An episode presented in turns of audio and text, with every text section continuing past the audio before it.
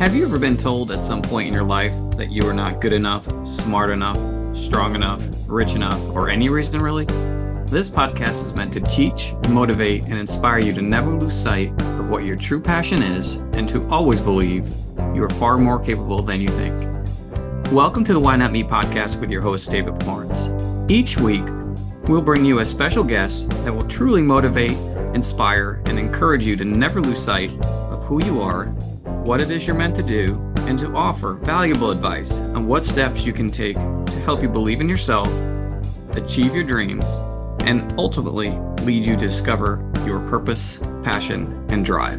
Most people have to overcome adversity. So this story is really about an underdog that's not just, got bullied and picked on, but came from no money, came from nothing. But we all have a gift. It's up to us to find that gift. And once you find that gift, all you do is imply the PIC, the passion, the immersion, and the competition. And so that's what this story is all about, is overcoming adversity and finding some mentors in your life that can help navigate you. Because like you said earlier, LeBron James and Michael Jordan and Bill Gates and Elon Musk, I guarantee you, if you interviewed them, they had somebody that helped them along the way, that taught them something that was instrumental in their life and their progression upwards. Welcome back to the Why Not Me podcast. Today, I have a special guest on that I know you're going to enjoy. Great background, great motivator, inventor, entrepreneur, and a friend of mine I've met through Todd Durkin's mastermind group.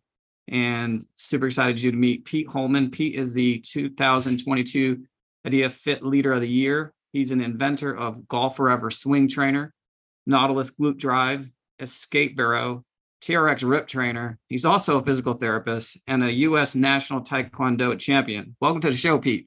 Hey, that was quite the intro. Fantastic. Yes, it's so excited. Yeah, so excited to have you on. I'm fired up to be here, and this is what it's all about: having some conversations about some tough subjects, hopefully, and some revealing information that will hopefully help inspire, motivate, or give somebody some action steps towards actualizing their human potential.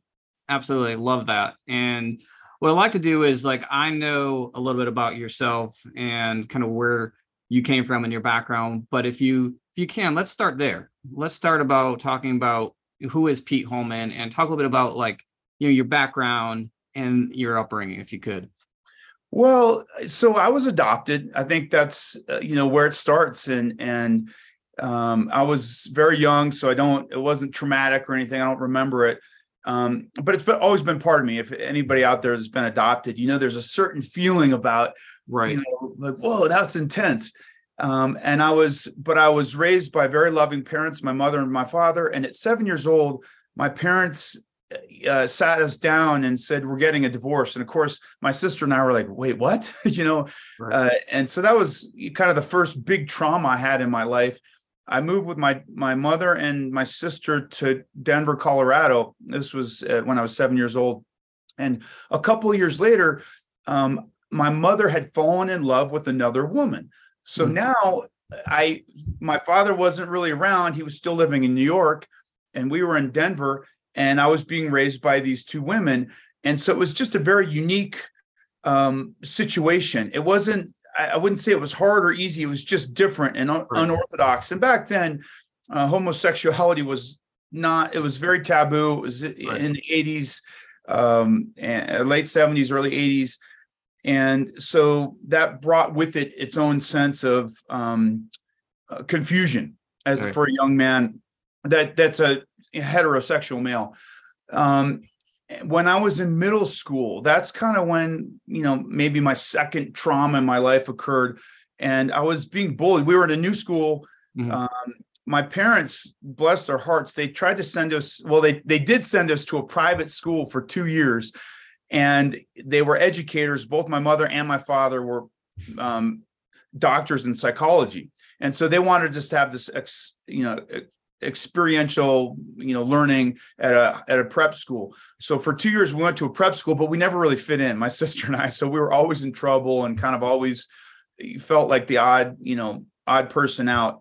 And I started getting bullied a lot, and it was very traumatic to me. I think it was the combination of being adopted, being raised by two females, and kind of that was a secret in our family. Right. And then getting bullied and getting locked in lockers. And it created a lot of trauma. And it wasn't until high school that I kind of turned my life around. And I want to share a story because this is twofold story. One, being on the mentor side and being on the receiving side and being open up to right. experiences in your life and to mentors. So I'm a junior in high school, and I think this previous trauma had caught up to me. I'm drinking, I'm drugging. I just was useless in my junior year of high school. I didn't play one sport. I was a 3-sport athlete my junior year. Didn't play one sport. And again, I was just a mess. It's the last day of school. I'm packing up my locker, and my buddies are like, hey, we're in the parking lot. You know, we're going to go start partying. It's the last day of school. Right. So I pack up my locker. I'm heading out to the parking lot, and I hear these weights clanking, like really loud clanking of weights and banging of weights. And I walk by the strength and conditioning facility at our high school. Mm-hmm. And there's a big banner above the door, and it said, fall football season starts now. And now is in big, bold letters.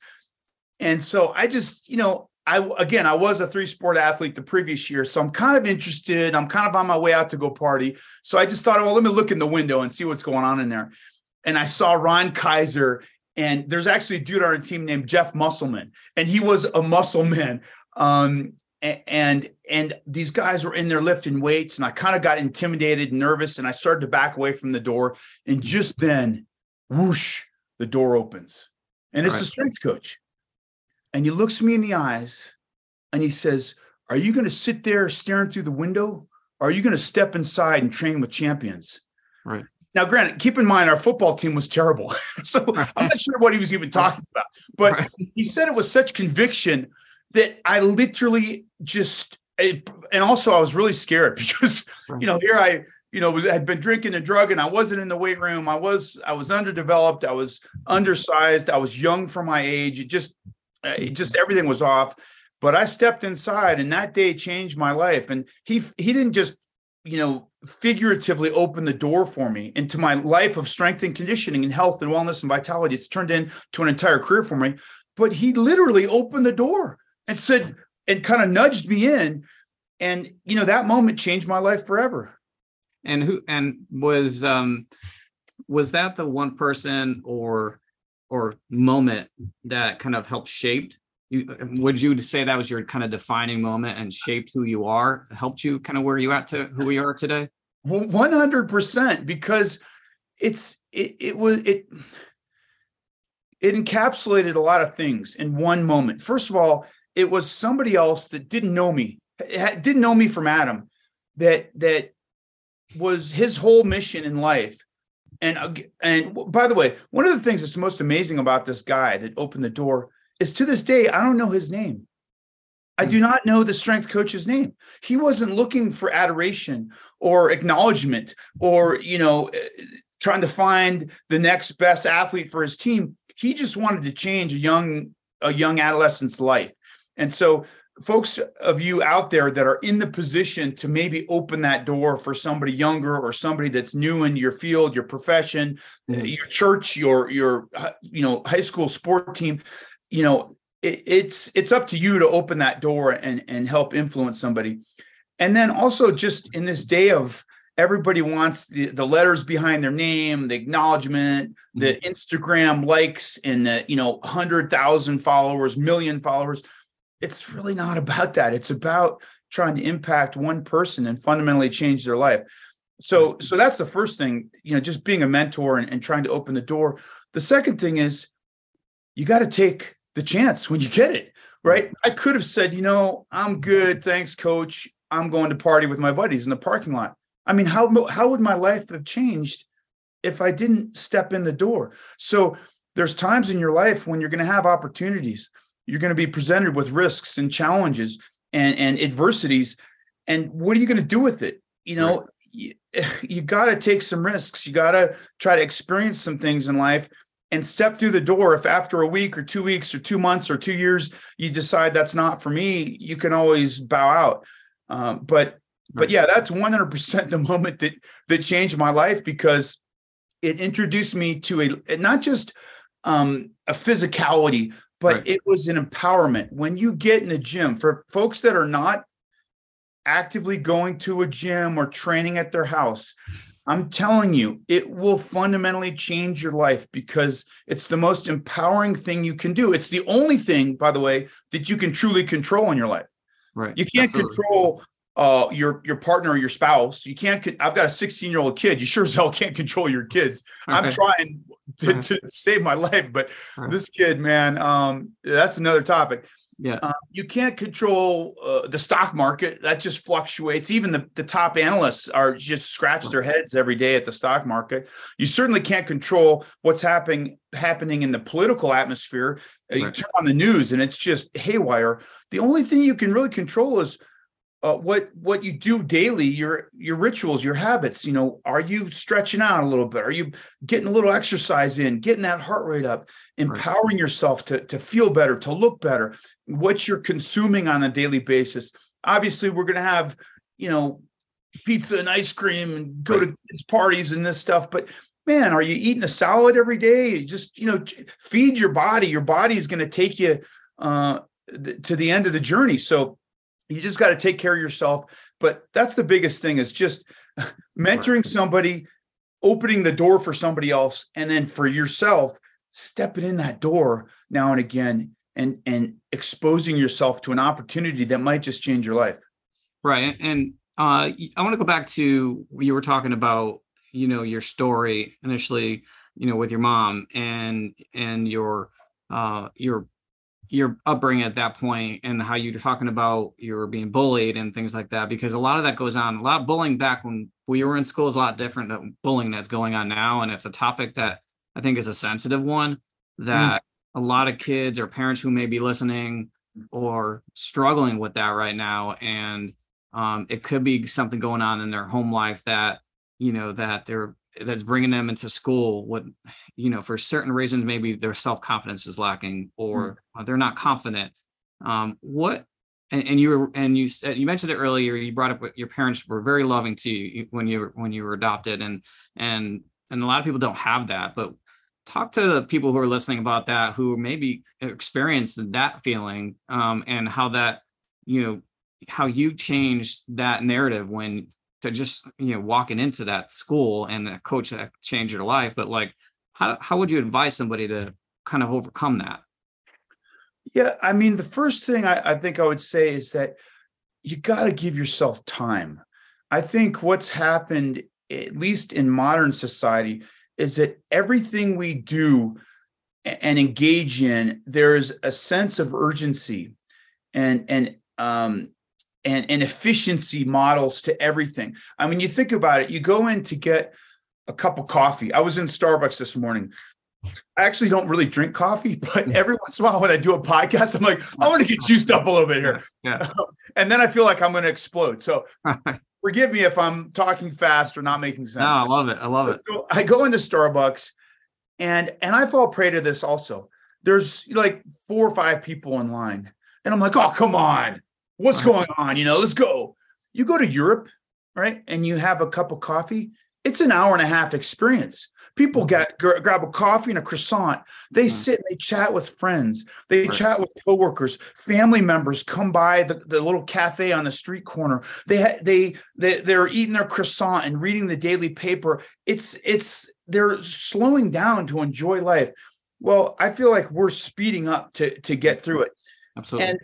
And the problem with that is that it puts this model in your head that everything has to happen at a certain cadence.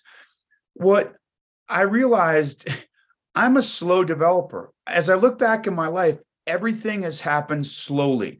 And I'm going somewhere with this. This is very important. So listen to this story.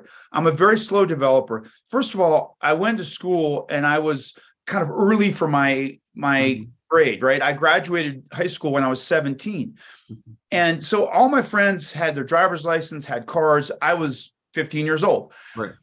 Other kids that were fully developed, you know, we had those dudes in our class that had full facial, you know, beards at 16, 17 years old. I mean, I literally didn't even have hair on my legs, you know, and I got bullied for that. I got made fun of because I was very late going through puberty. And then, of course, I was young for my age. Mm-hmm. And so I didn't find my sport, although I played every sport you could imagine. I mean, from soccer was my main competitive sport, but I played lacrosse. I played football, baseball. I was a good baseball player, basketball.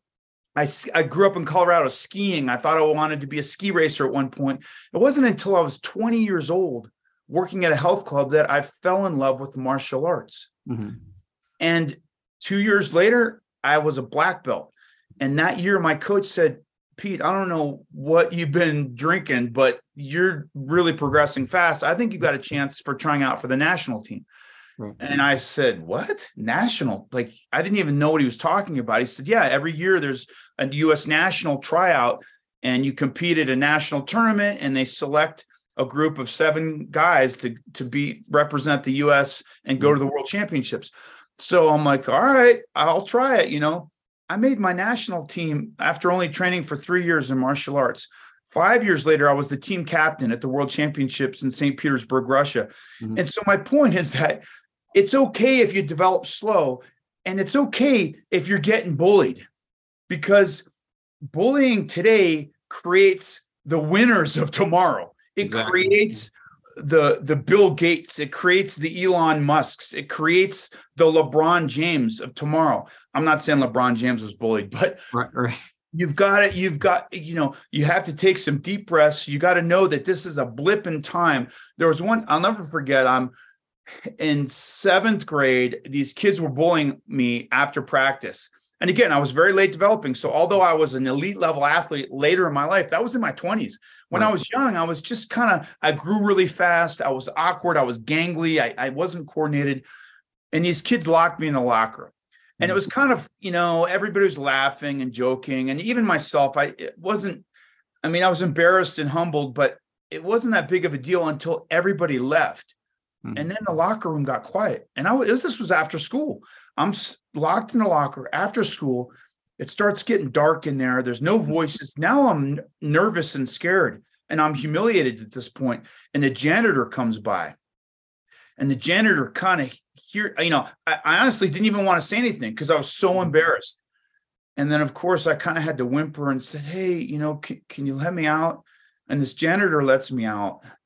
And I couldn't look him in the eyes. I had like a little tear rolling down the side of my cheek. And he grabbed me by the arm and he stopped me. And he said, son, look at me. And I looked him in the eyes and he said, man, this is a blip in time. This doesn't define you. And then he let go of my arm and he walked away.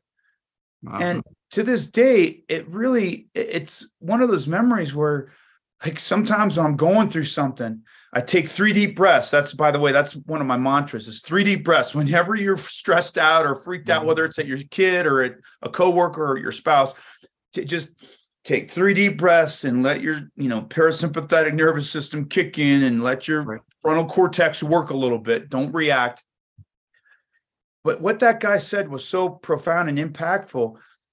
This is a moment in time. And I think that's what most people that are, when they're being bullied or when they're in that spot of darkness and that spot of humiliation and that spot of despair and hopelessness, it's a blip in time. That's not going to define your life.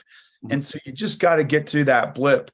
And trust me, there's brighter days on the horizon.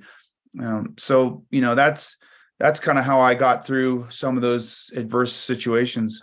Yeah, it's incredible to hear and experience. And I got a little bit of goosebumps kind of talking about how you feel, because me personally, I was a late developed Charleston athlete as well. So I was very skinny and wiry, and, you know, and I used sports as my avenue to not get picked on. I mean, we talk about getting picked on when you move right in the middle to a new city.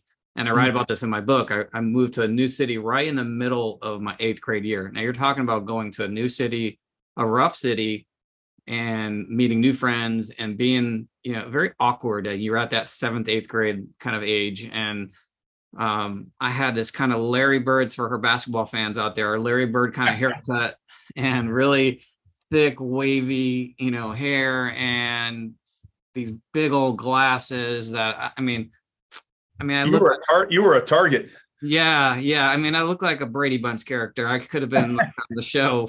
I'm dating myself in our age, but, and it was I remember thinking I was so upset and angry with my parents for moving us, at that age. And, I don't know that it wasn't anything intentional. I don't know that they even thought that it would be an issue, going to a new city because for them, it was relocating for a job. And it was something that my dad had an opportunity. So we said, let's go. So, but I I became friends with a lot of athletes. And I remember talking to them and being encouraged by one of my friends in 8th grade. He's like, just come out. He's like, you're a fast runner. Why don't you just come out and try out for the, track and soccer and basketball teams. I said, well, I'm not a very good basketball player. She said, but you're fast. So, so I started learning these sports and making these friends and earning a respect. And all of a sudden being viewed differently, and how that helped my confidence at the time. It was so, I remember that feeling. It was very incredible I felt respected. And I never felt that, going up until that point, like always, like shying away from the spotlight and not be around crowds and things like that. But it was interesting that once you stepped out on that field or that court, you had that sense of confidence that like you're on a different stage and you're viewed differently. And those friends of mine that I made and, that encouragement. And then I got into high school and, my first meeting was with a junior who this guy was recruited by pretty much every Division I college in America for a track scholarship. And he was like, look, man, he's like, you're a freshman. He's like, but you've got a gift. He's like, so come on, you need to come out and try out for the team. And as a freshman, I was beating juniors and seniors. And wait a minute, what events? What was your specialty? So I ran the 100 meters, the 200 meters, and then I really just got thrown into the 400 meters, and that ended up being my event. So you chose the nastiest one of the three, right? It was awesome too because just being part of a team when you're part of a relay team. If you're a fan of the Olympics. And you're watching, the synchronization of, the handoffs and the timing and all that. And speed is speed, but if you can't work as a group, and timing, it was just, you're going to fail miserably. So he brought me out there and my coach was like, try to run. Our senior was sick. I want you to run this race. And it was a 400 meter race and I ended up winning.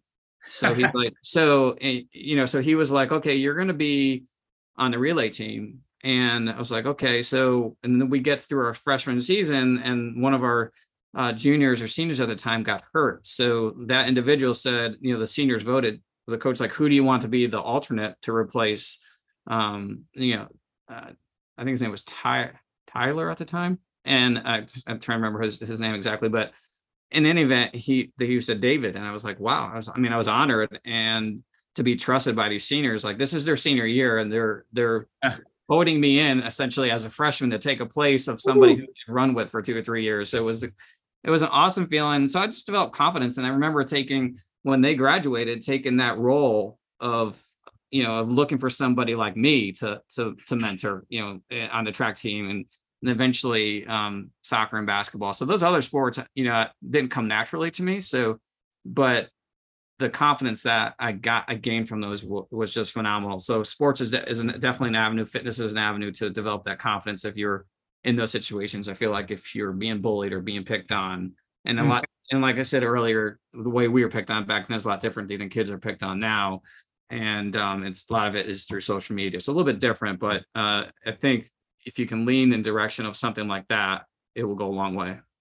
And by the way, just to dovetail on what you said, I think our sports are so tremendous in building leadership and character and all those intangibles, working with a team, but being part of any team, it could be the robotics club. It could be the debate team. It could be, I just recently judged a thing called DECA, and folks out there may or may not know about DECA. It's a business. My daughter's in that.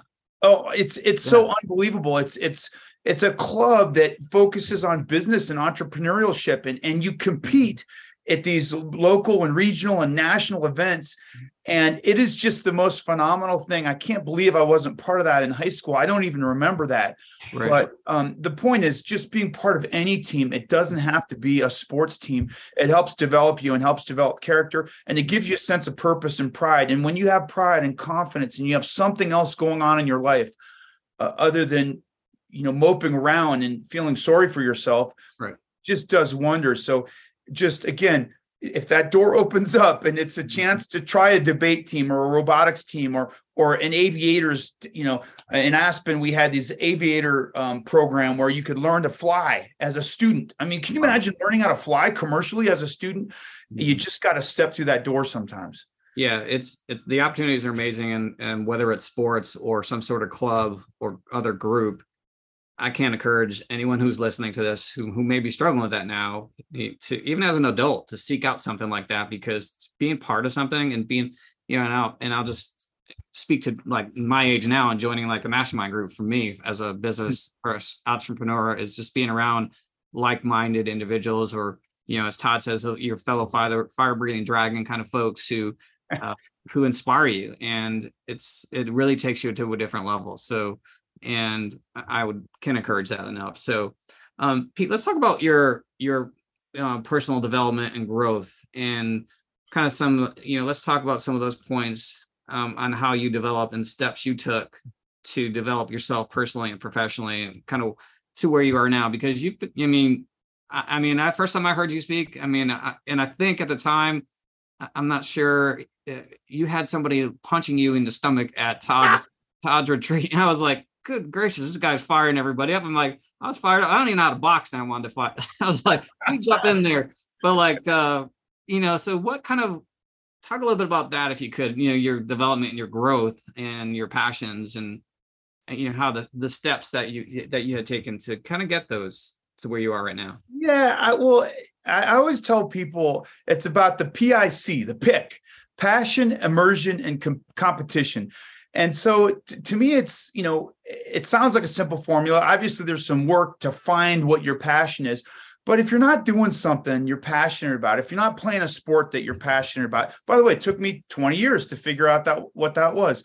If you're not in a business or following a career trajectory that you're passionate about, it's just going to be very hard to succeed. I'm a product developer and innovator now. Mm-hmm. And so people oftentimes come to me and they say, hey, would you like to get involved? I've got a product. I've got an idea. Would you help me launch it? Will you? And as much as, so sometimes I'll consult with them, but I never, to this date, I've never been able to get on board with somebody else's project because I don't have the fire and the passion in my heart. It's not my project. It's not my product. It's not my innovation. Now, when it's mine, when it came out of my own vision, and when I went into the garage and started tinkering and making prototypes, and then when I went to the fabricator and made an official prototype, and when I got it licensed or when I launched the product on my own, man, now I'm fired up. And I'm speaking from the heart. It's organic. It's authentic. Mm-hmm. So the first thing is find your passion. The second thing is immersion.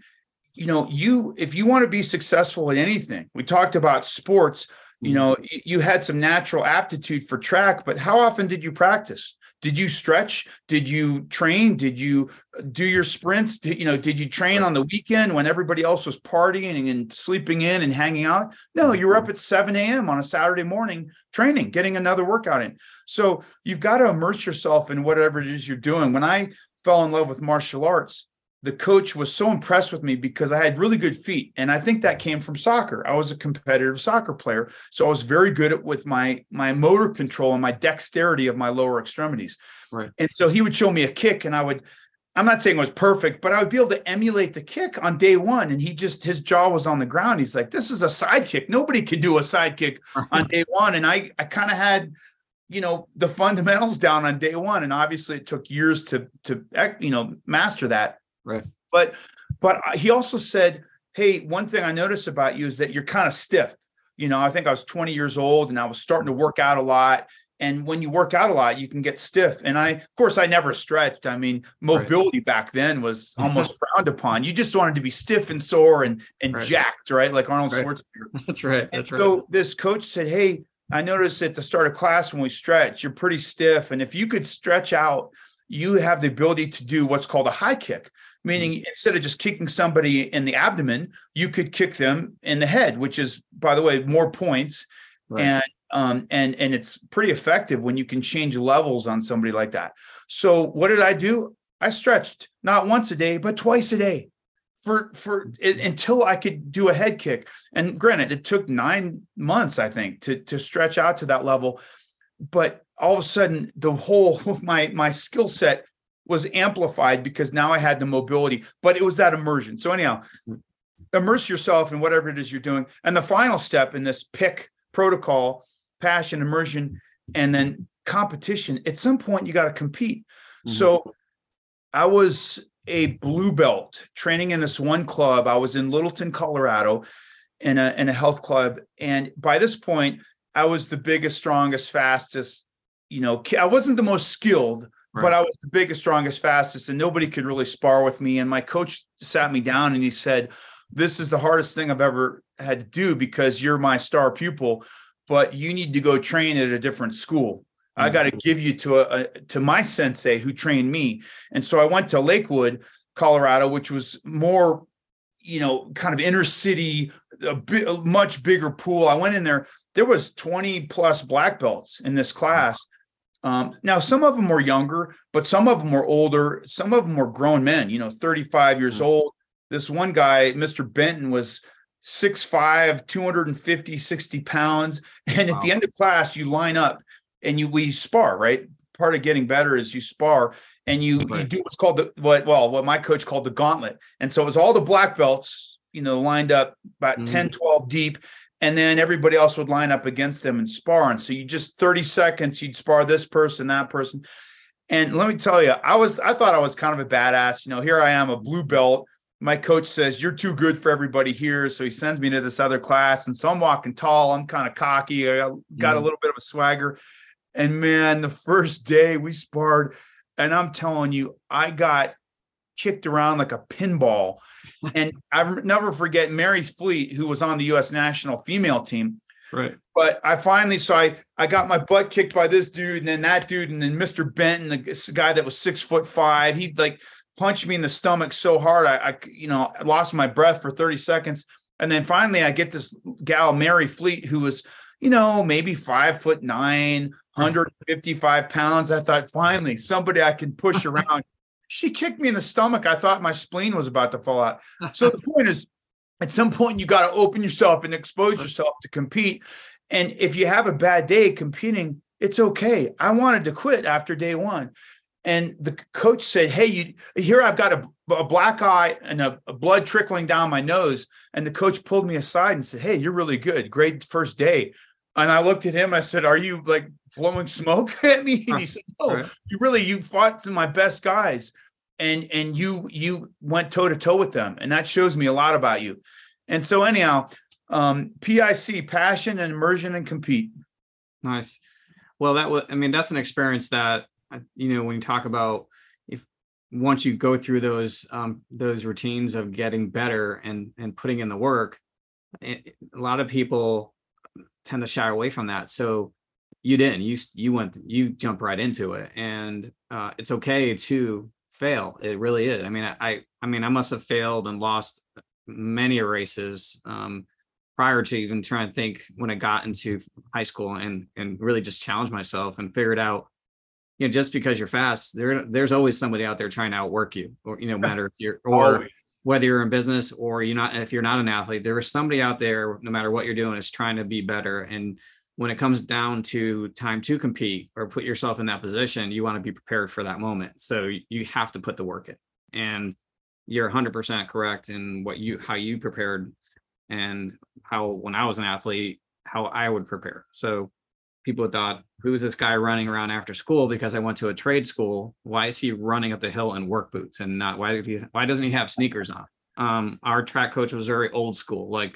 I'm talking like Mickey from Rocky Balboa, where you're running up this hill. We didn't have a track. We had to run. We had to get creative. So his methods probably were They probably were unorthodox for anyone who's going through an athlete or a runner now or a sport that Why is your coach making you do this? And it's not really making sense. But and my point is, he was making us better how he thought it was, and if he was watching if we were going to put the work in, and he noticed that David is putting the time in. He's trying to get better. So definitely encourage everybody to do that. Pete, I want to shift over to kind of leadership, talk about leadership and how to identify, you talked about purpose a little bit earlier, but how to really identify that and the leadership qualities that somebody needs if they want to be in a leadership role for a company or a sports team, or just being that out. And we talk about this in our group is being an entrepreneur, you're a leader, your title doesn't matter. How would you define leadership? And then the other part of that would be, what, or maybe who guided you to want to lead others? Cause when I view you and I heard you speak, I'm like, this guy's a leader, and you got so much going on. You're an inventor, a business person, you're a dad. So what does, who is that person for you? And then the last part of that is, you talk about passion and purpose a little bit prior when we started talking, but what does purpose mean to you? And how would you say, or what would you say to that person if someone came up to you today and say, hey, Pete, I'm really struggling to identify mine? Mm-hmm. Yeah, leadership, it's really challenging in this day and age because we've lost our leadership qualities. In fact, this morning, it was crazy. So I'm on YouTube, and sometimes in the morning, I've got this ritual where I'll do some work and I'll put on classical masterpieces. So I grew up, I think I mentioned both my parents were doctors of psychology. And so they were kind of this, I don't think they were, but they thought they were these socially elite people, and they would listen to classical music and they really immersed themselves in this kind of, educated, paradigm. And so anyhow, I fell in love with classical music. So in the morning, sometimes I put on classical music. So I'm on YouTube, I put on classical masterpieces, and it's like Mozart, and then Beethoven comes on, and then Handel, and then Vivaldi. And then all of a sudden YouTube has these commercials, right? So then a commercial comes on and I kind of hear this hip hop music. I'm like, well, what is this? And it's an ad for some guy's new hip hop, album or single that just dropped. Right. And so I'm trying to figure out the algorithm, because YouTube usually has you pinned, right? I would expect a Tesla commercial to come on, or, something of that. But no, this was a hip hop commercial. So I'm watching this commercial, and it's kind of like a video. And so the guy starts out and he's in bed with a woman, so I'm like, what? And so then his buddies are knocking on the door and they're like, come on in, you got to come with us. It's time to go. And so he goes with his buddies, and they show him kind of pimping himself out in the mirror, putting on Gucci belts. And so he's got this swag, and then he goes, and the next thing you know, they're just partying, and they've got stacks of money, and they're throwing money in the air. It's just, I'm like, oh my gosh, we are in trouble. This is not the leadership that we're looking for, right?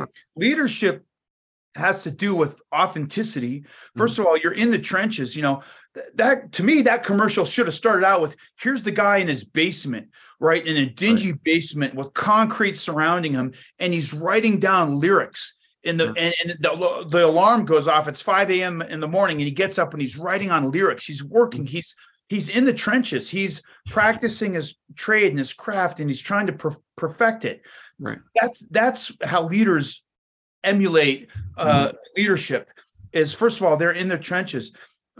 Second thing they do is it's not about themselves and looking good and flashy and look at all the attractive women I'm with and the cars I'm driving and the money I'm, making. It's about the greatest good for the greatest amount of people. How are you helping others? What are you doing? Warren Buffett, he's into philanthropy and charitable contributions and supporting other people and mentoring. Alex Rodriguez, calls Warren Buffett up out of the blue, and Warren Buffett's like, I don't know anything about professional baseball, but let me talk to this guy. Maybe I can help him out. The next thing you know, A-Rod has, he's got TV shows. He's on Shark Tank. He's got investment deals. He's got a car dealership in Texas, a Mercedes Benz dealership. He's writing books. He's like, he was mentored by somebody that was a leader that wanted to bring out the best in other people. So right. It's about the greatest good for the greatest amount of people. It's also about accountability. Leaders have no problem. I was in a situation the other day. I'm getting a new cell phone from AT&T. So I go in there and I don't know if you've ever done this. Everybody's gotten a cell phone. So maybe you can commiserate with me, right. But you go in there and they kind of sell you this new cell phone. You owe it. You can trade in your old phone. You get $800 off it. The new phone's only $300. This, that, and the other. Well, right. Then start kind of, once you're hooked in, you're like, oh, this is great. No problem. And they start telling you about these fine details about, well, it's not really an $800 credit. It's a 3-year contract. And we give you a $30 credit each month. Right. So you're kind of going, well, can I just pay the $800 up front and then just my bill will be normal? No, it doesn't work that way. And then, by the way, you have to accept insurance, but you can decline insurance at a later point in time. So there's an $18 a month insurance fee. And right. He says, but I can swipe it off. You have to pay for it now, but I can remove it from your account at a later point in time. Right. So at this point, I'm starting to get a little agitated. And I said, right. That's not really ethical business practice. I mean, if I don't want insurance, why do you have to charge me for it? And then I have to remember at a future point in time to retract that. Right. And so now I'm starting to get a little short with the guy. I was never rude. I was never hostile. I wasn't cussing. Right. I just was like a little agitated. Long story short, I go back in yesterday to get my phone. And I thought about it. And I said, this guy's working at AT&T. It's not his policies that he came up with. Right. He's kind of the bad guy, the middleman. Right. I said, look, I think I was a little rough on you last time. And from the bottom of my heart, I apologize. These aren't your policies. You're doing your job. And you did a great job with me. You did a great job setting up my phone today. And I really appreciate you. And I just gave him an apology. No excuses. No, it was a rough day. No, I was struggling, blah, blah, blah. I just blew it. And so I think true leaders take accountability for their actions, and that's how you grow. Right. And then the final thing that a leader does is they take risks. Right. They step through the door. When the lights are shining the brightest, that's when they come to play their best. They bring out the best when the best is needed. And true leaders, they take risks. They don't sit on the sidelines. They're the man or the woman in the arena. So leadership, it is not an easy thing to do. It's sometimes, when all the salmon are swimming upstream, you're swimming the opposite direction. And people look at you like, this guy's nuts. What is he? Or this gal's crazy. What does she think she's doing? But that's what leaders do. Go ahead. Sorry to interrupt you. So when you're talking about that, just leadership and kind of defining what that means to you and what was that person, like, what was that time or was there a person that, because I mean, you're a well-spoken guy and you're super smart and, I enjoy hearing you speak when I get the opportunity. So, and your parents were, great inspirations to you, but were they the person, like, where did you get that ability to lead? I mean, for you, was there some one person that really inspired you, or was it a combination of people? Yeah, thanks for asking. I mean, I do hearken back to my second coach in Taekwondo. His name was Dale Burkhart. And this was the coach. Remember, I went to his class when I was a blue belt. And he basically took me from a very green blue belt, green in experience, to a black belt. And he was the one that got me on the U.S. national team. He was the one that inspired me and my leadership capabilities to become the team captain in 97. Right. And which was by the way, the team voted on that. It wasn't something you applied for. It just the team got together and they all chose a captain and they chose me. This guy, Dale Burkhart, he was the most humble guy. You could tell he was for you, whatever you were going through, whatever struggles. My father died when I was 26. And this was right before a national event. Well, 3 months. I say right before, it was 3 months. So, when you start training for nationals, it's a ramp up and you're, 3 months out, you're training 8 days a week. You're putting in the work, putting in the time, and you're laser focused because 3 months goes by like a snap. And so my father passes away. I fly to Washington, D.C. to bury him and say my goodbyes. I'm in graduate school, physical therapy graduate school. Mm-hmm. I'm a complete mess, a complete wreck. And I told my coach, I said, I don't think I can train right now. Right. And he was so smart. You know what he told me? He says, oh, I totally agree. You shouldn't train at all. He said, I tell you what, all the other kids and everybody in the class looks up to you so much. It would mean the world to me if you just showed up for class. You maybe help me coach a little bit, even if you just sat and watched and kind of were there. Your presence was there. It would really help inspire some of the other kids in class. And he was so smart. He knew that once I showed up at class, I'm not going to sit there and watch. I'm going to train and compete. So I show up at class. I'm kind of sad and sulky, and he said, maybe can you just help me coach? And then the next thing, I did help him coach the first night. Then second night, I said, I'm not a good coach right now. I'm an athlete. I'm a competitor. I'm going to start training. So he just had a way about him of being humble, bringing other people's, up to snuff and kind of the greatest good for the greatest amount of people.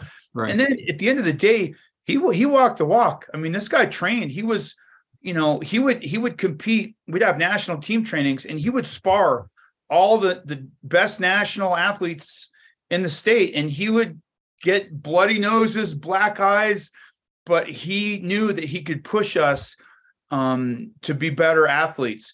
And so he walked the walk. And then finally, he was just a good man. Right. You knew that he was always going to do the right thing. He was always ethical. He took the moral high ground in every instance and in every situation. Mm-hmm. And, to me, that's a true leader. It's not, he wasn't in it for the accolades. He was proud of what he did, right, but he didn't want the accolades. He always gave them back to the athlete. Right. It was really cool when when you would win a medal, one of the historical things we did in our school was you would present the medal to the coach, because mm-hmm. that's how you really got the skills. Right. So you present the medal to the coach, and the coach was theoretically supposed to hang it in his dojo, right? It was mm-hmm. the coaches and the club's medal, but our coach always just gave it right back to you and said, "Hey, you earned this, you deserve it. Go hang it in your own dojo." Awesome. So that's awesome. Well, I mean, it's I always find when, for me personally, when I go to a conference and I hear somebody speak and what they're, who inspired them and what was that, maybe it was multiple people who did it, but, there is that person that someone may have in their life. And if they're looking for that person to, learn from or help them to be more motivated in their career or in life in general, to find that person if they feel like they don't have one. It's just to seek that person out, because those people are out there, and take advantage of those opportunities and be in the room and really kind of just soak it in. When you get that opportunity to hear somebody speak, if you go to a conference and enjoy the moment for what it is. So when I go to conferences, I look for those and those people and try to figure out what their backstory is. So because I feel like somebody there's some point in their life that somebody helped them get to where they are. And so I thank you for sharing all that. It's awesome. I appreciate it very much. But I want to shift over to when we talk about our personal struggles with our drive in life and career, and how do you deal with them, identify them, and not let them control who you are and kind of what you stand for or affect your personal drive. Can you talk a little about that? For you, or what advice that you would offer up to somebody? Well, you actually just gave the advice, Dave. The first thing you got to do is find a mentor. And sometimes you got to stick your neck out a little bit. I for years I did personal training, and one of the guys I trained was a really interesting man. He grew up. He was dyslexic. He dropped out of high school in 9th grade because back in those times, they didn't identify dyslexia very well. And so his parents literally thought he was, partially, developmentally disabled. I don't know what the term is, but they literally thought he was not intelligent. And so, and the teachers didn't know how to identify. He couldn't read, right? The dyslexics often have a struggle reading. And when you can't read, people identify you as ignorant. Right. So he drops out of high school, ends up working at a car lot. And the car lot and when I say a car lot, it was in one of those dealerships where they have like 4 or 5 cars for sale, you know, and right. they're just trying to flip a car here or there. And he works at this dealership, and the guy eventually says, "Hey, you know, I got to sell this dealership. You know, you're so passionate about selling cars and cleaning cars, and do you want to, would you want to buy it?" And so this guy, he went out and got 5 different credit cards, and he bought this dealership on 5 credit cards of money, and some money that he had saved. Flash forward 30 years, he's the #1 Mercedes Benz dealer in the world. And he had actually partnered with professional athletes, and he sold all the Mercedes Benz Benzes to the Denver Nuggets. And back in the day, the Tampa Bay Buccaneers bought from him, and he sold his franchise, and he's, you know, a multi-gazillionaire now. Right. But anyhow, he, at one point I said, "You're so smart at business. You're so intelligent. You always have an answer." And he's really thinks on his feet. He's got this, it's the school of hard knocks, right? He didn't go to Columbia or get his MBA from Stanford. He just grew up on the streets in Philadelphia, and he became my mentor. And so, anyhow, find that guy, find your Jerry out there. And sometimes you got to ask, you got to, you know, set yourself up for failure a little bit. Somebody might say no, they might say I'm too busy, but 9 out of 10 times, if you say, "Hey, you're so intelligent. I'm really impressed with your business acumen. I'd love if we could grab a cup of coffee once a month and you just share with me some of your knowledge." Right. So that's the first thing. The second thing isn't really mutually exclusive from that, but it's just utilizing your resources. So over the last 10 to 15 years, I've become much more of an entrepreneur. By the way, I started out, I was a physical therapist and strength coach, and that's what I did for my whole career. It wasn't until the last 15 years that I got this entrepreneurial bug. Right. I'd always worked for somebody else. I got this bug, and I said, "You know what? I can do some stuff on my own." Right. And now I'm a full-time innovator in the fitness space. So, but the way I got there is I utilized my resources. So that's the second thing. Find a mentor. Second thing is utilize your resources. You're gonna, you know, videography. It's not my specialty. So I had clients that I said, "Hey, can I trade out with you? Will you do video production for me, and I'll train you for free?" And the guy was elated to do that. He didn't want to pay for training, and he didn't have the disposable income, but he had great skills at videography. And by the way, I watched him, and I grew, and I listened, and now I can do a lot of my own stuff, right? So nice. Utilizing your resources, sometimes you have somebody do it for you, but you listen and learn from them. And that could be in accounting and videography, it could be in website design, it could be sales and marketing, you know, digital assets. Utilize your resources and learn from other people. And then the final thing is just sometimes you got to lean into the adversity. I mean, if you think about it, well, let me talk for myself, but I guarantee everybody will commiserate with this.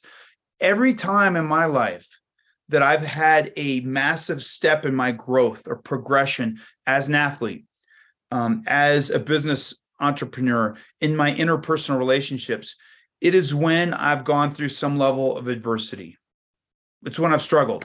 That's when you learn and grow the most. I mean, it's like one of God's kind of twisted paradoxes that you're not going to learn, you're not going to grow, you're not going to develop, you're not going to evolve without some level of adversity.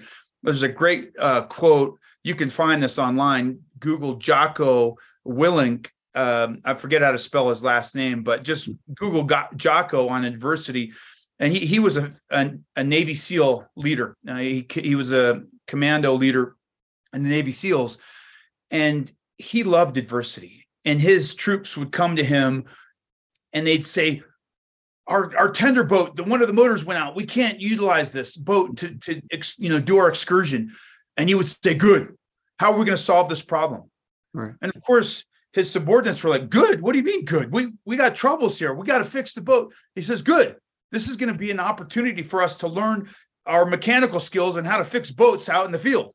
Right. And then the guys would go, "Oh, okay." And they're literally opening up user's manuals on how to fix, you know, boat engines out in the field. So this idea, it's a complete mind twist, but anytime adversity comes up now for me, I say, "Good. What can I learn from this? How am I going to grow? And if you approach it that way, it's a complete mind shift. It's going to take you some time and some practice to get good at this, because typically our natural reactions are, oh my gosh, this is going to be slower. This is going to be harder. This, I don't have time for this. This is stressful. And all of a sudden you go through that process. And that's how you get, I don't know if this will come up or not today, David, but I wrote a book. It's my first book ever. It's called Cruise. That's my next question. Okay. Well, I don't want to steal your thunder, but I just want to share one point. So I'm what I thought was in final edits of this book. If you've ever written a book, which you have, you know, it's not an easy thing to write. It's not an easy thing to do. So this one took me 7 years. I'm not saying I dedicated 7 years straight, but from start to completion, it took me 7 years. I go in for my final edit, which I thought was my final edit. And for those listening, you can't see this, but these are the editor's marks. There's literally, David, can you see these marks? Yes, there's little sticky tabs, probably over 100 sticky tabs. And that's what I got back. I thought I was literally, at the finish line, and I get a book back with 100 sticky tabs in it that I have to address. So, I kind of freaked out for 5 seconds. And then I took 3 deep breaths and I said, good, the book's now going to be better because I've got a good editor that's not lazy, that actually went through the process of picking this book apart. And I ended up with a better book because of it. So be open to adversity, lean into it. And that's where the growth happens. Yeah. And it's really great advice, honestly, is to look at adversity totally different how you said we normally would react to it. And take that as an opportunity to, and for my example, we went through a remodel of our fitness facility 7 years ago, and our contractor had an issue with a part, and our televisions weren't coming in. And anyone who likes to work out either owns a gym, or when you go to the gym, if the TVs go out, it could be the equipment could go down, but if the TVs go out, they're all on you. So we're we got to get these TVs fixed. So I'm like, I'm not very handy. He's like, let me teach you this. And I was getting stressed out. And he's like, let me show you. And let me teach you this. So something simple, either I could have taken that and gotten stressed out and we were going to have to delay our opening, or I could learn something that a skill I never even thought I could even do. And he taught me literally how to attach these cables on, cut this wire, connect it. And so I did literally 25 machines on my own. So he left me with this box of, bolts. And anyone who knows me, who's listening, knows I'm not, the most handy person in the world, but I was pretty impressed with myself. I was like, hey, I did this all by myself. So I took that as even back then, we continue to learn and evolve. So it doesn't have to be anyone who's listening. If you're in high school, middle school, college, as adults, we're always evolving. We're always learning. So fantastic advice. Thanks, Pete, on that. So, and I'm glad you brought up your book because I want to give you a plug on that. And first time I met Pete, he was speaking at Todd Durkin's, one of his retreats. And I think your book had just come out or was coming out. And you brought some to the retreat. And so, we went online and Pete was gracious. I'm going to give these books out. And I'm like, no, I want to support him just because I'm fired. He's fired me up. So I want to support his book. So when I literally in the middle of conference, I'm on Amazon, I buy it. Pete signs the book. So, but the book is, it's interesting because it's got anyone who can read the description on Amazon, but it's got a little bit of everything in there. And, I think either you wrote it or somebody else, but little description on there is it's got a little bit of adventure, romance, tragedy, and really lets the reader feel the story. And you can't help but as you're reading this book to really pull for this individual to succeed. So let's talk about why you wrote it quick, and let's just dive into that, why you wrote it, the thought process behind the book, anything. Yeah, obviously you showed the marks. Again, people can't see what Pete was holding up, but all these little tabs, but anything that you wish you'd done differently with the whole process. Yeah, the book, I wish I had some great organic story. I honestly was, at this point, I was working for a company called TRX, and I'd launched a product called the TRX Rip Trainer, which was an asymmetrical bar. It's a rotational training device. And by the way, it's kind of morphed now into the Golf Forever Swing Trainer. So any golfers out there that are listening, you got to Google the Golf Forever Swing Trainer. It's just a great golfing tool, but a great tool for any sport. Right. So I'm traveling at this point all over the world. I mean, I'm in Thailand, I'm in Brussels, I'm in London, I go to Germany, and every other week I'm traveling to the other part of the world. And so during these travels, I was writing feverishly. I was writing about strength and conditioning and performance and core activation and all this stuff. Well, after you write and then you speak and you present at these 2 or 3 day seminars, and then you write on an 8-hour flight on the way home, at some point you just get burnt out.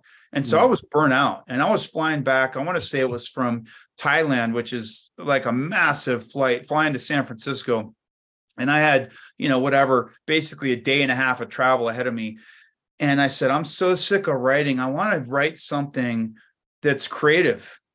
Right. And so at first I thought I'd write about strength and conditioning. And I started that. And I said, I'm so sick of strength and conditioning. What would I write if I was writing something about fiction? And so I said, it would have to be about an underdog. It'd have to be about an athlete, because I'm so into athletics. It'd have to be about development and adversity and progression and evolution. There'd have to be mentors in there, and there would have to be martial arts, because I love martial arts. And you know what? What if it was about biking? Because I grew up in Colorado, and I wanted to be a professional bike racer, but I was, I'm 6'2", 225 pounds, not really the frame for a bike racer. Right. And so all this stuff started to come together, and the main crux of the story, it would have to be about an underdog, somebody that was really set up for failure from jump. And at the time, we were going through a lot, we still are, with immigration issues and deportation. And this isn't a political book, by the way. It is literally a story about overcoming adversity. And so I had a really good friend in graduate school. His name was Manuel Delgado, and he had a son named Cruz. So I came up with this character named Manuel Cruz Delgado, and the book is called Cruz, and it ended up becoming about a Hispanic kid that grew up in an impoverished town in Mexico, and the village was overrun with drug smugglers, and his parents, after multiple run-ins with these drug smugglers, said, man, we got to get this kid out of town because they're trying to recruit my kid. They got him a bike, and they said, go ride up to this mountain, knowing that when he rode up to the mountain, there was no drug dealers up there. They couldn't recruit him. So he got this bike called the Red Rocket, and his parents, saved all their money and begged, bartered, and, stole to get this bike for the kid. And he ends up riding up this mountain every day. Well, when you're young and you're training at high altitudes and you're riding up to this mountain, he got really adept at riding.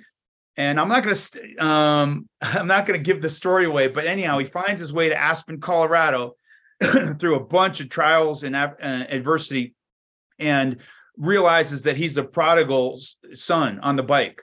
And Aspen has a high school cycling team, and kind of out of happen chance, he gets recruited by the coach.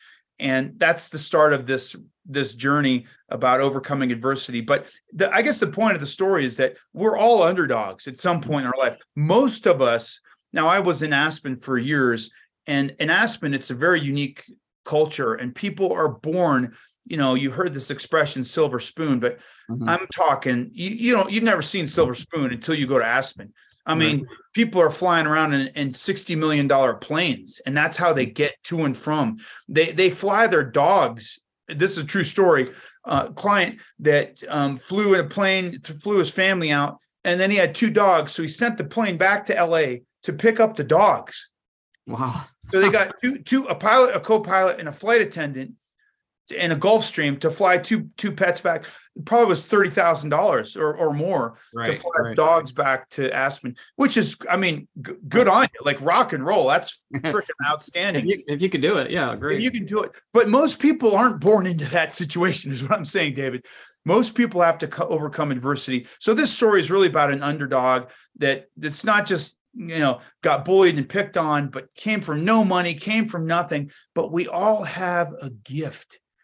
It's up to us to find that gift. And once you find that gift, all you do is imply the PIC, the passion, the immersion, and the competition. And so that's what this story is all about. is overcoming adversity and finding some mentors in your life that can help navigate you. Because like you said earlier, you know, LeBron James and Michael Jordan and Bill Gates and Elon Musk, I guarantee you, if you interviewed them, they had somebody that helped them along the way, that taught them something that was instrumental in their life and their progression upwards. Absolutely. And the one thing about that, as I said earlier, as you read the book, and anyone out there, I encourage you to, other than Amazon, they can find on Amazon, correct? You can find it on Amazon. It's funny because I do this presentation. I present a lot in the fitness industry, and I say, you know, stick your neck out there, do something you've never done before, which is writing a book. I mean, I had no clue how to write a book, especially a fictional work. Are you kidding me? And sometimes you're going to fail. So I pull up on Amazon. The book started out at like $22.95 or something. Right. Probably is what you paid for it. It's now like $4.95. They're basically giving them away. And so it's kind of a funny joke, because it's like, I'm not saying I wrote the book to make $1 million. It was a bucket list thing for me. Right. It was obviously I want to help other people. It's about an underdog story. And I think if you read the book, I'm extremely proud of this book. I think there's a lot of lessons in this book, and it's not just about athleticism. It's not just about leadership or mentorship. There's a lot to learn in this book, but I wrote it for me. It was something that I put myself out there, stuck my neck out. I said, can I write a book? Can I complete it? Can I get it published? Can I get it out there on Amazon? And can I do it about something that I know nothing about? It wasn't about sports performance or physical therapy. It was a fictional book. Right. And so, but anyhow, the book's $4.95 now. So that tells you how successful the book's been at this point. Sometimes you fail on this journey, right, David? Right. Yeah. But I mean, in all honesty and joking aside, the book has a good message, and I encourage anybody to get it, regardless of the price. Maybe make a donation to Pete's favorite charity or something, but like, it is a good read, and you can't help but pull for the character to succeed. And I enjoyed it. In fact, I bought two. So when I was there, so, I want to jump over to a kind of a rapid fire thing, for if you got a few more minutes. Yeah. And I love to as I'm doing this podcast and I'm learning and I'm trying to get better, you know, as I said, we continue to learn and get involved, but I try and just ask people other questions. So I asked my daughter and my son, you know, like what's a good question to ask a podcast guest? And so they both came up with kind of really a multiple, but I picked one particular one that really stood out to me. And I want to ask you this. So if you could go back in time and meet the younger version of yourself, I like it already. What would you do? What would you say, what would you want to say to that, you know, to your younger version of yourself, knowing what you know now? I would say, take your time, take three deep breaths, right? First, take three deep breaths, take your time, and believe. Just believe in the process, believe in the adversity. Believe in yourself. Just have that inner confidence, because like I said, we all have something very unique to offer the world, and it's up to you to expose yourself to experiences in this life, whether it be in sports world, whether it be in your business career trajectory, whether it be in interpersonal relationships and meeting new people. Expose yourself, and then you got to walk through the door, and then you got to compete, and you got to believe that something good is going to come from what you're doing. And that's the biggest thing, as I would tell myself, believe. I spent so much time beating myself up and struggling with confidence and not really wanting to take chances, because I didn't want to let people down. I didn't want to let myself down. I didn't want to put myself up for a chance to fail. And when reality hits, it's all about that. It's all setting yourself up to failure. How do you know if you can write a book until you write a book? Right. How do you know it's going to be successful until you fail? Well, guess what? Maybe now my next book, I'm going to understand the process more, and I'm going to have a chance to succeed. Although I really feel I already succeeded, because I set my mind to something and I did something. So Absolutely. And you said something that really, it struck chord for me too, and it's something that I struggle with as well, even to this day. It's confidence, like something even growing up, it was a self-confidence, and you build yourself up and you feel like occasionally you get knocked down a peg. But one of the things to deal with that is to remind myself and take a moment to kind of reflect on things and appreciate. And you kind of circle back to that point of, that you've really accomplished a lot, and you can overcome things. So it's constantly a good reminder for yourself, I feel like. Well, you're almost talking about gratitude, right? Right. What have you done in this life, and what are you grateful for? And what accomplishments have you achieved? And that's a great exercise to do. Sometimes when you're feeling down, you feel like you haven't gotten anywhere. I talk to, millennials all the time, and they're like, I'm not making $1 million. I'm not famous on YouTube. I've only got 1,000 followers. And you start thinking to yourself, what are you, like 31 years old? Are you kidding me? Right.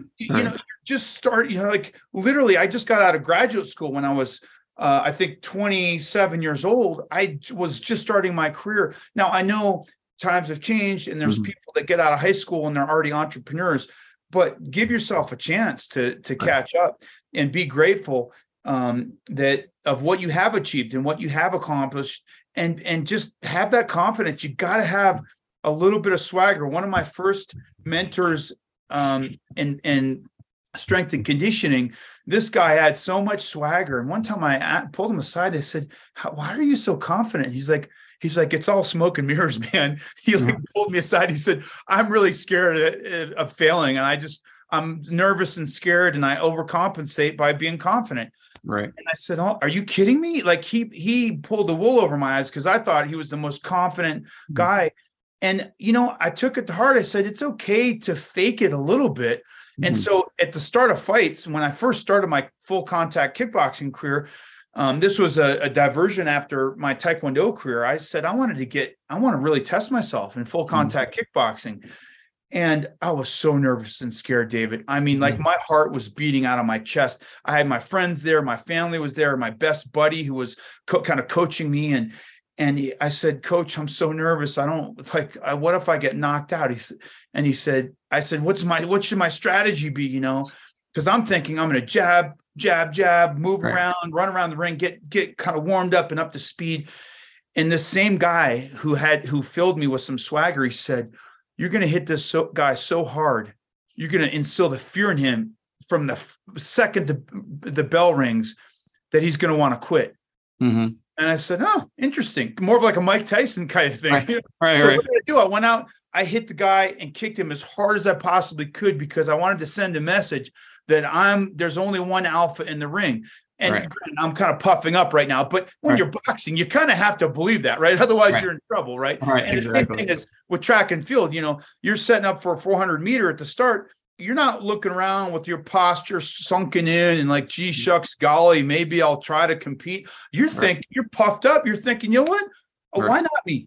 Yeah. Why not? I'm going to win this fight. So, it's just all about confidence. And that's what I would tell my younger self. If you have to fake it till you make it, fake it till you become it, and get after it. Let's go. Yeah, I love it. I love it. It's I thought it was a pretty interesting viewpoint from a 12 and 14-year-old when I asked that. So I was like, wow, that's a pretty good question. I'm going to use that, and I'll use another one next time. But essence of time, I'm just going to use one of the questions for today.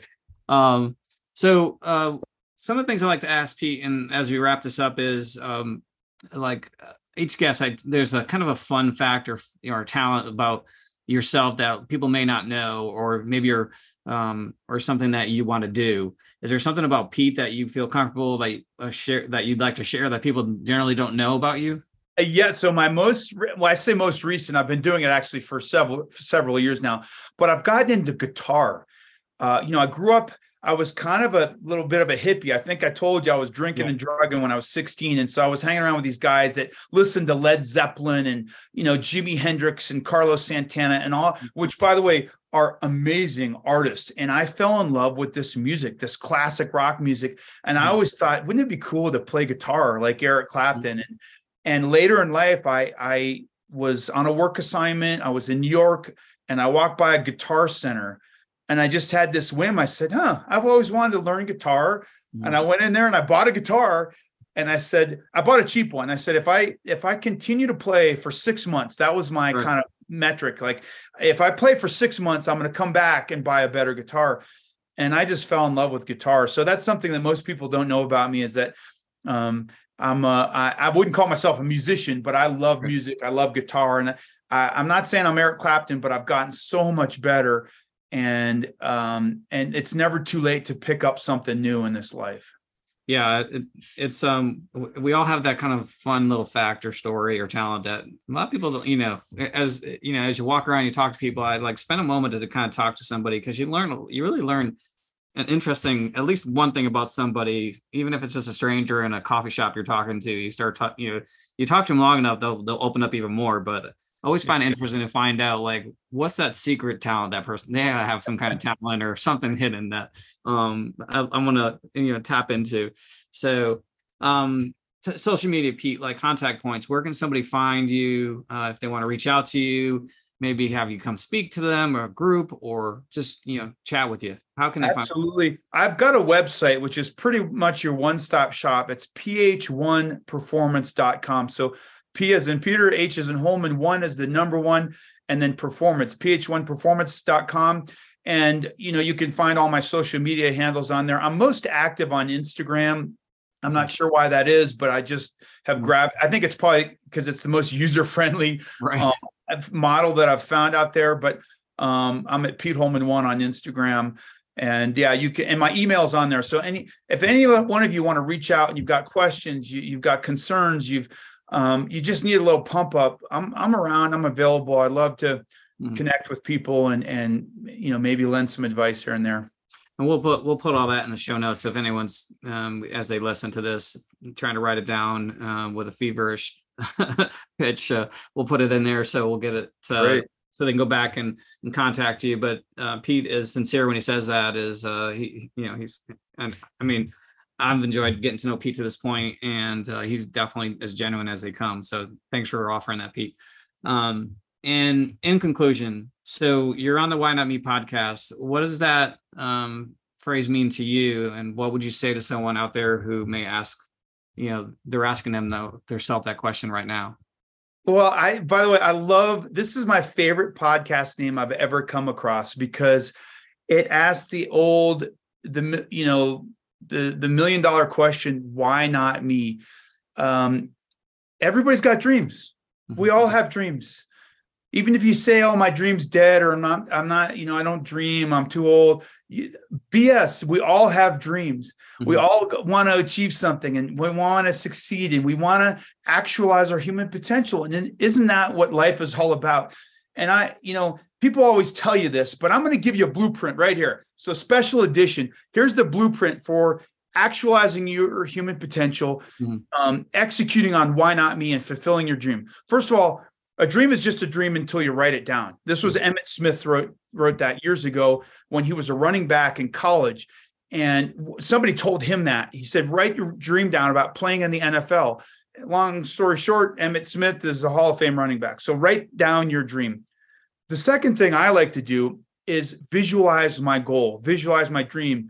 And I got this from martial arts. In martial arts, there's a huge component of visualization. In fact, all sports. And so sometimes before the event, you'll visualize yourself, receiving the gold medal, standing on the podium. You've got your eyes closed, you're breathing, and you're literally conjuring up in your mind a vision of yourself succeeding.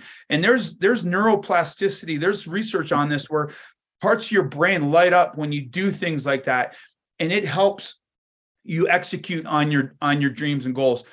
The third thing you got to do is, at some point, and this is risky, this is the hardest part, is you got to tell somebody your dream, right? So you write it down, you visualize it happening. And then at some point, it could be your spouse or your partner, because that's real safe. It could be a friend or a family member, or it could be somebody in your mentor group. And it's kind of humbling to share your dream with somebody, because if it doesn't come true, then you're held accountable, right? But at some point, you got to share it with somebody else.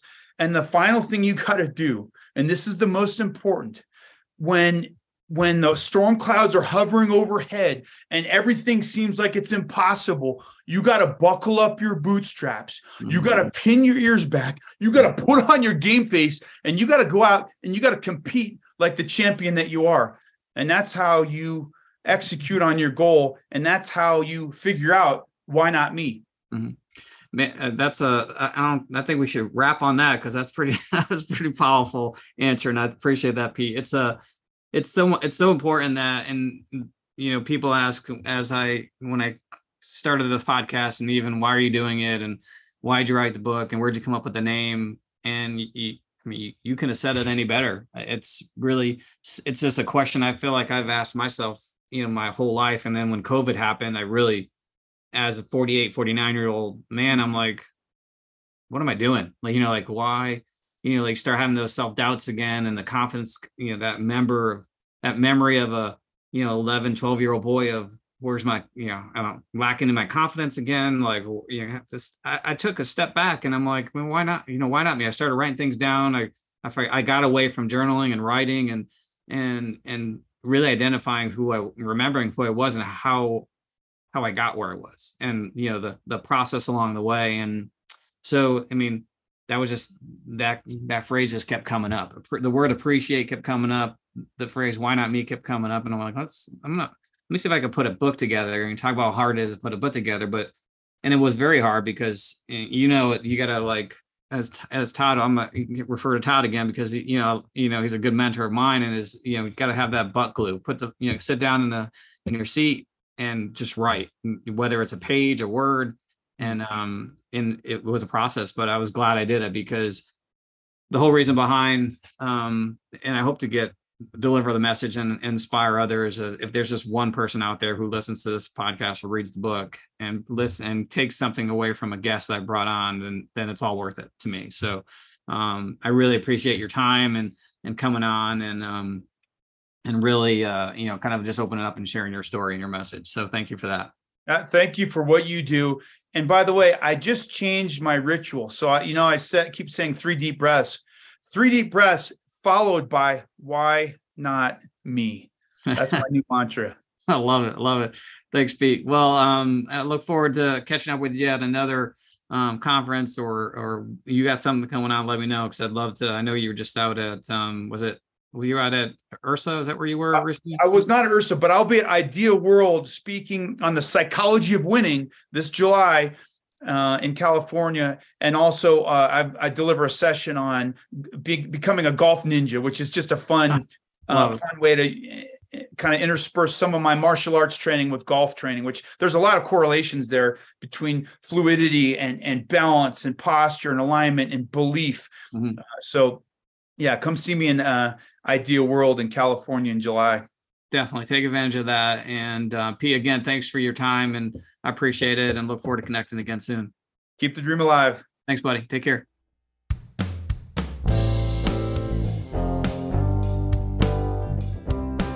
Wow, today was probably, if I'm being honest, one of my favorite episodes thus far. Pete delivered and then some.